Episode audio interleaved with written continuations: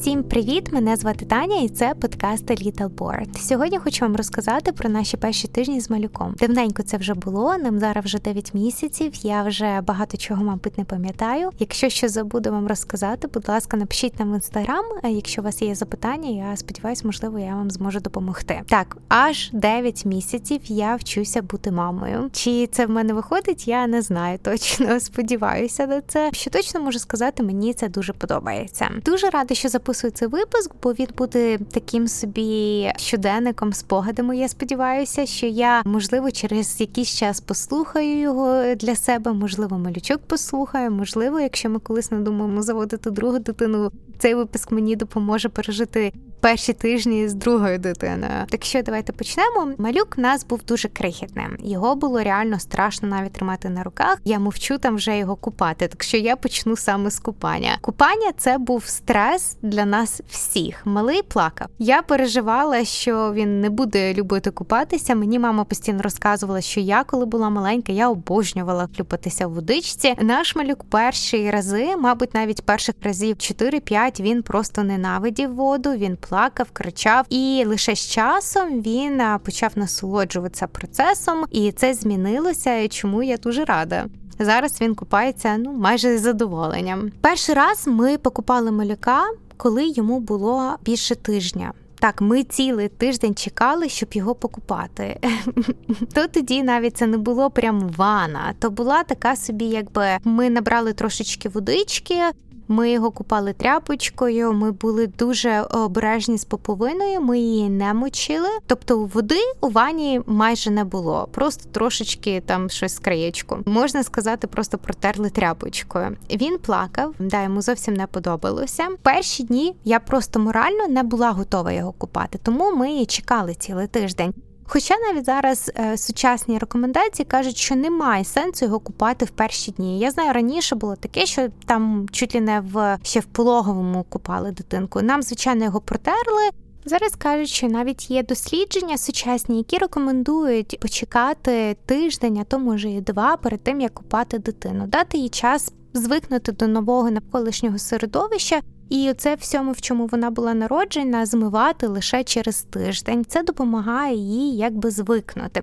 Також The American Academy of Pediatrics рекомендує зачекати, поки відпаде поповина. Тобто повністю купати дитинку лише там через 7-10 днів, щоб якби не намочити поповину. Треба з цим бути дуже обережним. З поповиною ми особливо нічого не робили. Нам сказали, що не потрібно ніякими там спиртом, не потрібно нічим її обробляти, просто зачекати, поки вона відпаде. Саме головне її не мочити. Отак ми притримувалися таких рекомендацій. Все було нормально, поповина відпала, мені здається, десь так от на 8-9 день. І хоча ми не купали дитину в перші дні, ми, звичайно, протирали його. Тобто ми вмивали дитинку там ручки, дубку, шийку, бо там в шиї багато чого збиралося, якщо, звичайно, ви можете добратися там в ці складочки. Але, звичайно, якби вмивали при кожному зміні підгузку.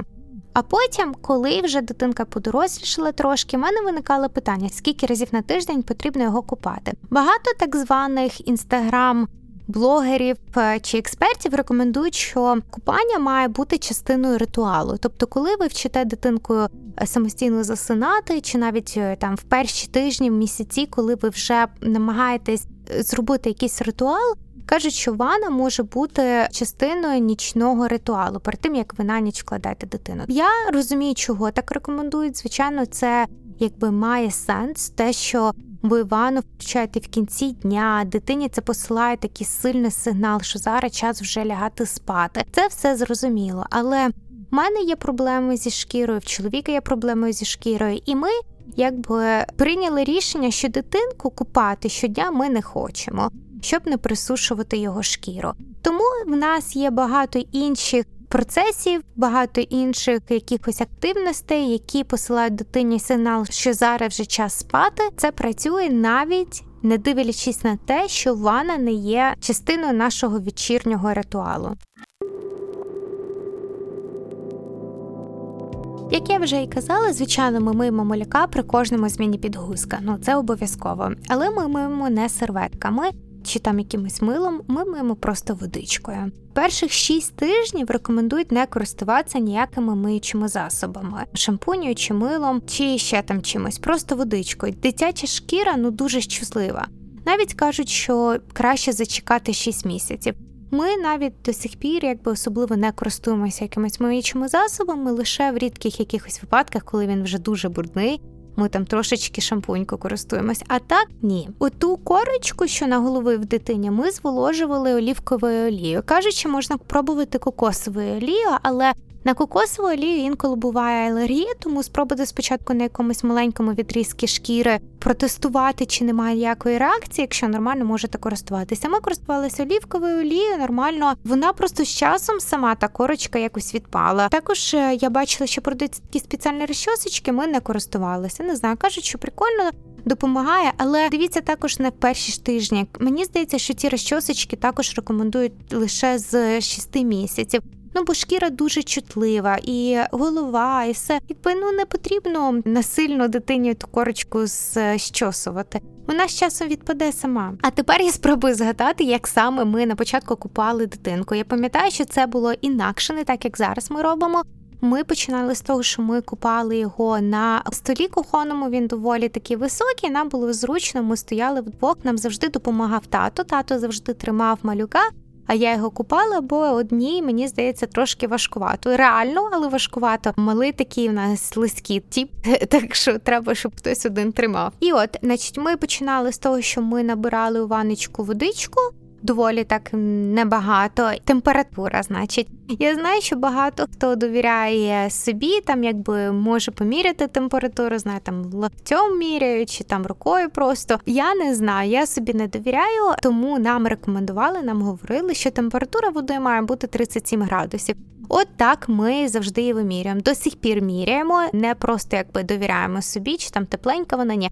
Ми реально градусником міряємо, яка температура, і завжди притримуюсь десь біля 37 градусів.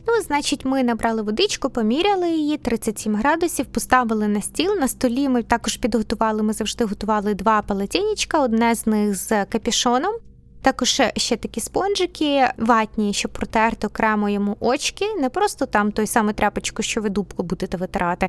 Ні, в нас просто спонжики, ми один спонжик на одне очко, і витираємо ми з внутрішньої сторони в зовнішню, нас так вчили. Тобто взяли, намочили один спонжик і витерли спочатку одне очко, потім друге очко другим спонжиком і протерли лице. Це все ми робимо, ще не погружаючи малого в ванну. Тобто він у нас ще повністю закутаний, він у нас або в одязі, або в полотенечці, щоб не мерз, щоб йому не було холодно.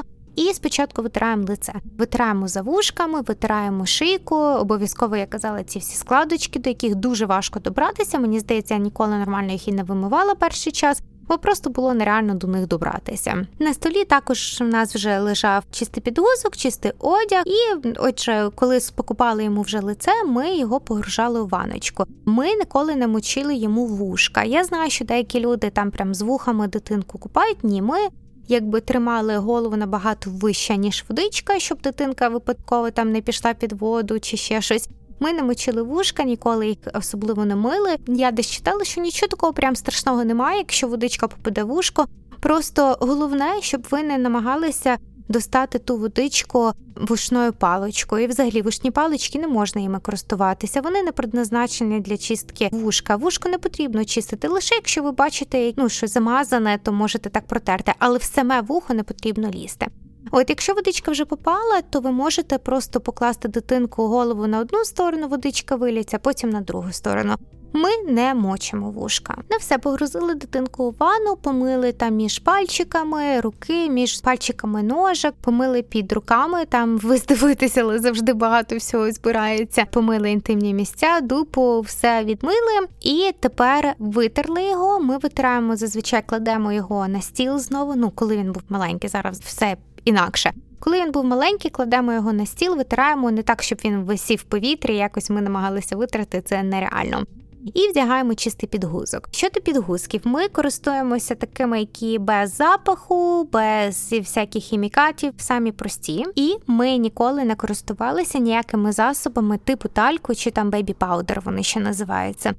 Тому що ще пару років назад, ще до народження малючка і взагалі навіть плану заводити малючка, я побачила передачу, така документалка, яка називалася «Кому цікаво, Toxic Beauty». Мені здається, що це знімали в Канаді, але, можливо, і в Америці, я точно не пам'ятаю. І от там розказували про різні тальки, взагалі про різну косметику, як погано вона впливає на наше здоров'я.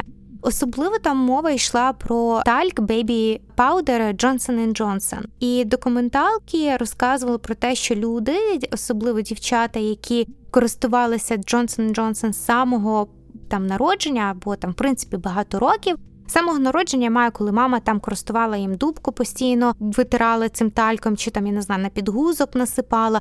Також є люди, які користувалися тальком там під руками, ноги мазали. От, якщо люди користувалися їм багато років, були люди, які користувалися там по 40 років, то в них, як результат, в них діагностували рак, на жаль. Якби вже в Канаді, в Америці багато років, не то що багато років, на роки 2 точно, цих тальків вже немає в продажу, їх заборонили, їх зняли з продажу. Хоча я от нещодавно читала, що до сих пір по всьому світу вони продаються. Тобто їх зняли в Америці, їх зняли в Канаді, але в Україні я бачу, люди до сих пір ними користуються. В Інстаграмі от нещодавно бачила, мама там показувала, який в неї набор, чим вона користується для дитини, то тальк там був. Я не пам'ятаю, чи точно Johnson & Johnson, але мені здається, це не так важливо. В принципі, якась речовина, яка існує в тальку, вона може, і є шанс, що вона може привести до захворювання раком. Тому я не знаю, чи якщо ви скажете, там ми користуємося дуже рідко, можливо, так не там 40 років, а лише там пару разів на тиждень. Я знаю, моя позиція щодо цього, навіщо ризикувати. Тальк не є якимось таким необхідним продуктом, без нього можна спокійно пережити, прожити. Він не є таким, що, не знаю, там не можна нічим замінити. Можна просто не користуватися, просто давати дитині погуляти без підгузка. От і все. Помити водичкою. Так ми робимо. Ми маємо водичкою, не вдягаємо підгузок, даємо йому погуляти, потім лише вдягаємо підгузок. Гарненько витираємо, постійно гарненько витираємо полотенечком. Так от, моя рекомендація. Якщо у вас є тальк, забудьте, не ризикуйте, просто викиньте його, не користуйтеся. Не собі, не дитині, нікому. Це не класний продукт, без нього можна прожити. Є альтернативи, я впевнена. І взагалі мене це конкретно бісить те, що от в Америці вже всі знають, в Канаді, що такі речі не можна користуватися, їх не продають, їх зняли, все, нема проблем. І я десь читала новину, що лише в цьому році Johnson & Johnson перестануть продавати його глобально по світу.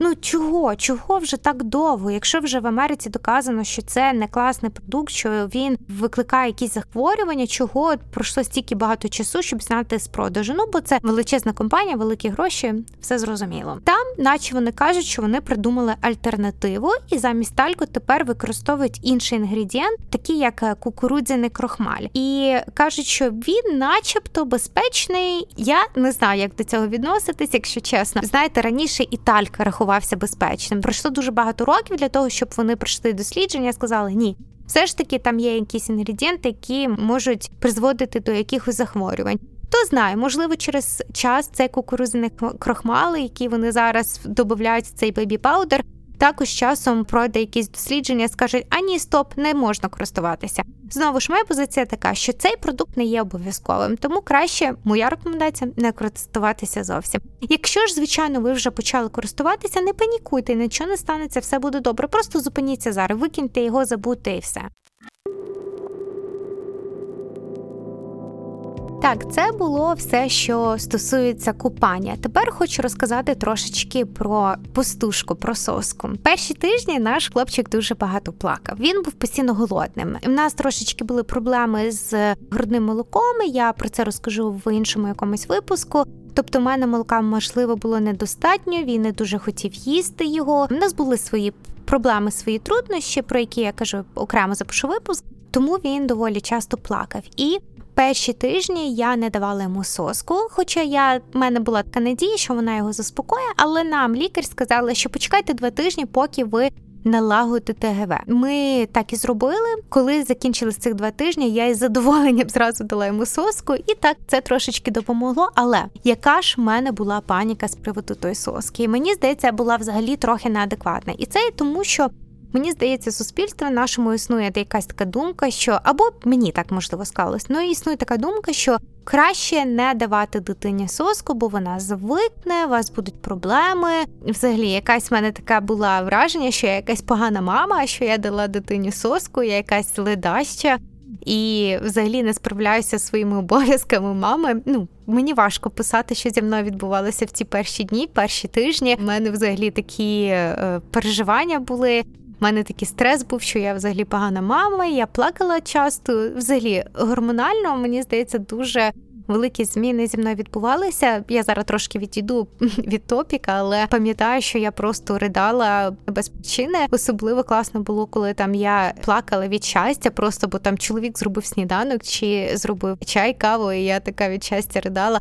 А колись навіть він щось купив з магазину, і це було не те, що я хотіла, то я прям, образилась на нього, висказала йому все. Коротше, щось таке відбувалося, незрозуміло.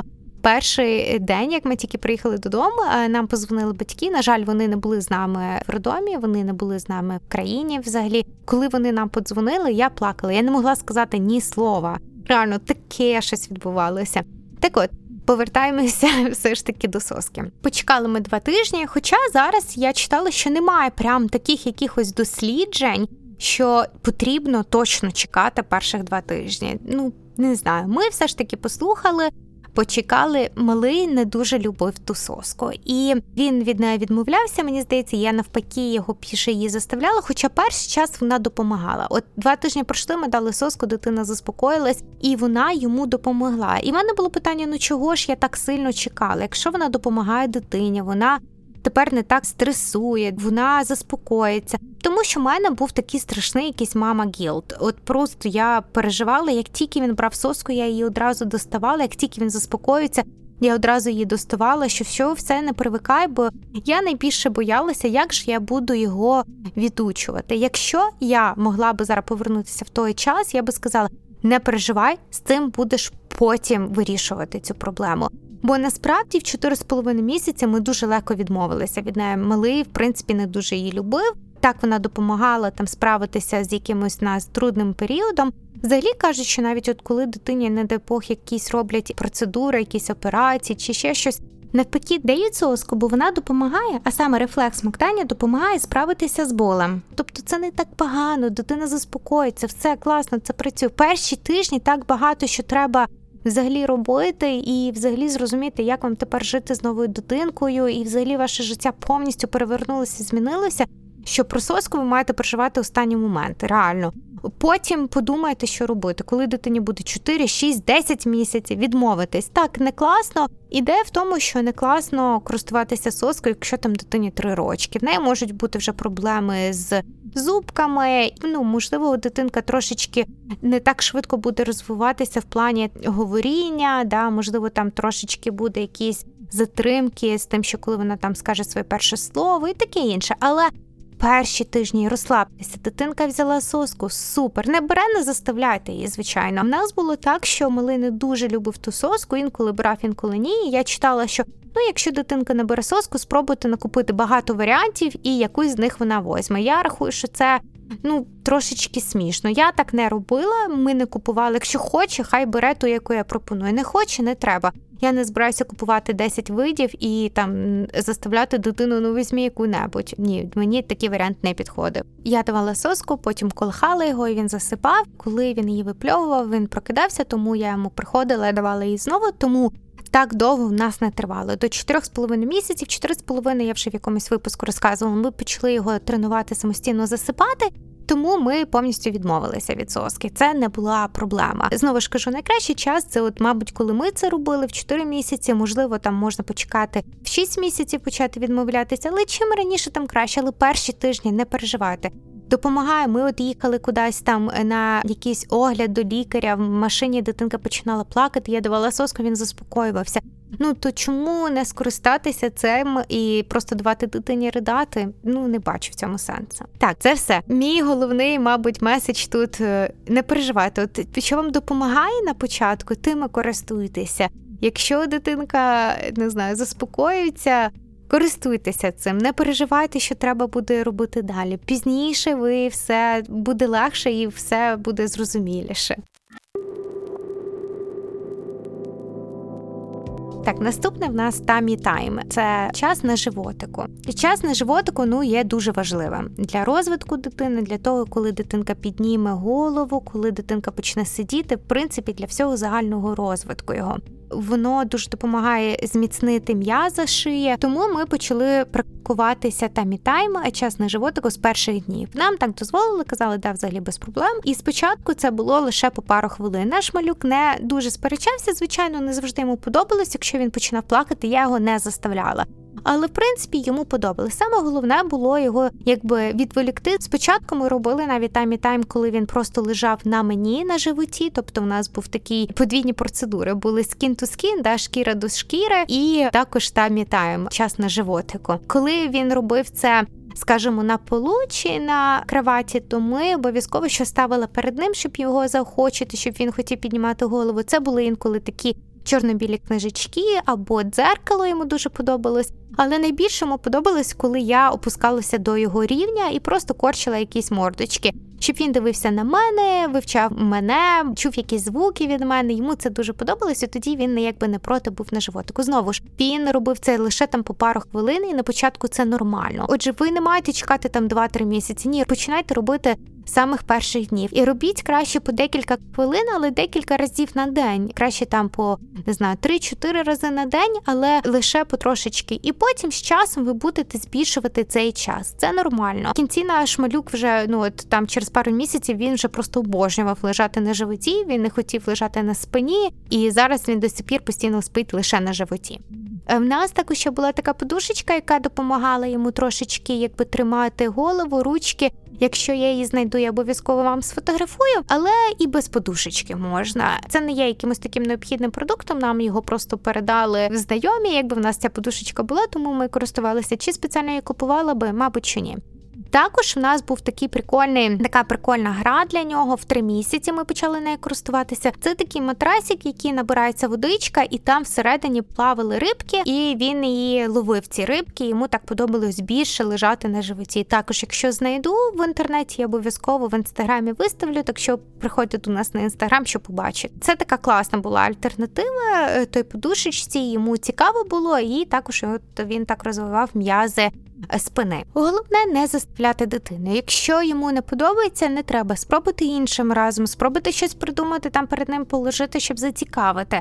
Головне, щоб в нього були приємні спогади від цього часу, проведеного на животику. Так, найбільше, що я не любила, так це підрізати йому нігті. Для мене до цих пір це трошечки така рутина, яку я стараюся не робити доволі часто, але її потрібно робити доволі часто. Зараз трошечки легше, бо ми так сідаємо, дивимося у віконці, він відволікається, і я тоді можу підрізати йому нігті. Коли він був маленький, це було дуже важко. Ми ніколи не користувалися такими цими захисними перчатками, чи як це називається, він їх просто не любив, він знімав, вони були якісь доволі великі для нього. Я 1 раз спробувала, не підійшло все, я не користувалася. Що цікаво з приводу нігтів? Нам на курсах сказали, що можна робити, так це їх обгрізати, бо вони дуже м'якенькі і ви не пошкодите. Для мене це дуже дивно, я не хотіла це робити. Для мене це не звучить якось дуже гігієнічно, просто обгризати дитині ногті. Ми так не робили. Ми купили такі спеціальні не ножнички, а така як пилочка. Вона на батарейках і вона просто опилює йому ногтіки. Класна штука, мені підходить, ми виходить так і на руках, і на ногах так робимо. Знову ж, шукайте якісь ножнички, мені було б трошечки страшно.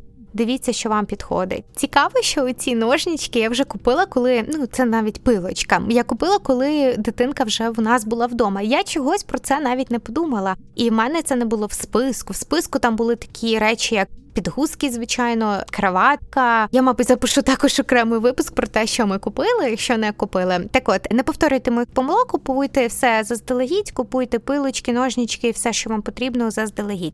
Що ще ми не купили, про що я пожалкувала в перший час, це такий догляд за носиком. Малого трошечки були сопільки, і потрібно було щось з ними робити. У мене нічого не було, тому я швиденько щось шукала. По-перше, треба було купити зволожувач повітря, такий хумідіфаєр. Класна штука, всім рекомендую, навіть для дорослих ми користуємось, зараз трохи забуваємо, але вона має працювати постійно. Навіть для вас це добре сполошувати повітря, для малюка також дуже рекомендую. І ми купили таку маленьку, типу як грушу, доставати всякі там, що в нього назбиралося в носику, вона коштує там $2, не знаю, і працює для нас супер. Ми нічого іншого там не капаємо, нічого не придумуємо, зараз ми просто достаємо йому цей грушкою. Так, чого нам ще не вистачало, я вам про тальк вже розказала. Підгузки, тайм-тайм, ванночка. Ще до 3 місяців ми ще пеленали малого. Не так, як раніше це робили, да, коли повністю таким солдатиком. Ні, ми залишали ніжки вільними і лише ручки пеленали. Він так краще спав. Багато людей зараз вже, бачу, не пеленають в Україні. Ну, якщо підходить, добре.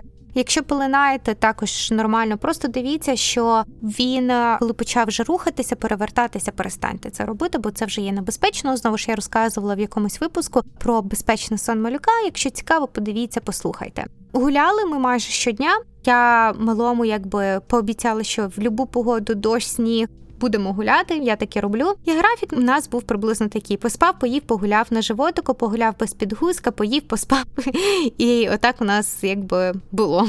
Чого мені ще не вистачало перший час, так це ліків жаропоніжаючих. Якщо в нього висока температура, потрібні були якісь капельки. В нас не було такого випадку, щоб в нього була висока температура, але одного разу в нас вона почала потрошки підніматися, в нас було просто там 37, скажімо, з чимось, для малюка це нормально, але вона почала потрошечки підніматися, я почала панікувати, що якщо зараз вона підніметься і буде високою, а в нас немає ніяких засобів саме для малюка. І ми вирішили, що не про всякий випадок краще купити, хай буде, сподіваємося, що не будемо їм користуватися, хай просто в нашій аптечці буде. Коли ця температура в нього почала трошечки підніматися, я відправила чоловіка в аптеку, він приходить, немає. Каже, виявляється, що вже пару місяців в Канаді дефіцит, і оцих жаропоніжаючих для дітей просто немає, і не завозять, всі розгрібають. І тут в мене почала паніка. Що якщо в дитини зараз підніметься температура? Коротше, ми позвонили декілька аптек, реально не було. Мені повезло, що в мене тут подружка є, в якої також дитина, я їй написала, ми погодили, що якщо малого підніметься температура, ми одразу до них поїдемо і возьмемо в них ліки. Але я рекомендую, можливо, у вас немає такої там дефіциту, немає ніяких проблем, не про всяк випадок купіть. Ви ніколи не знаєте, що там станеться, хай буде вдома, на про всяк випадок, якщо пізнали, як також би купили б одну упаковочку собі на просто хай лежить. Ти ніколи не знаєш, що в дитинки буде висока температура, не буде, ніколи не знаєш, краще мати таке в аптеці. І наостанок ще розкажу, що дуже є важливим робити в перший час, так це оцей skin-to-skin, шкіра до шкіри контакт, або також його ще називають метод кенгуру. Що тут хочу сказати, все просто, ви просто лежите з дитинкою, обнімаєтеся, це допомагає дитині звикнути до нового навколишнього середовища, регулює його температуру, серцебиття, травлення. А що тут я хочу важливим сказати, що також важливо це робити з татом. Не тільки з мамою, хай тато також насолоджується процесом, хай вони звикають один до одного, до своїх запахів. Наш татко дуже любив це, вони з малюком так проводили час, тобто не треба це лише з мамою. Дайте шанс татові також насолодитися цим милим процесом і милим періодом життя. Але тут будьте дуже обережним, щоб ви так не заснули з дитиною. Як я казала, в нас є випуск, де я говорю про безпечний сон малюка, послухайте. Будьте обережними, не засипайте. Все, дуже сподіваюся, що цей випуск вам сподобався, був корисним. Якщо у вас є якісь запитання, коментарі, пишіть нам в інстаграмі. Все, пока!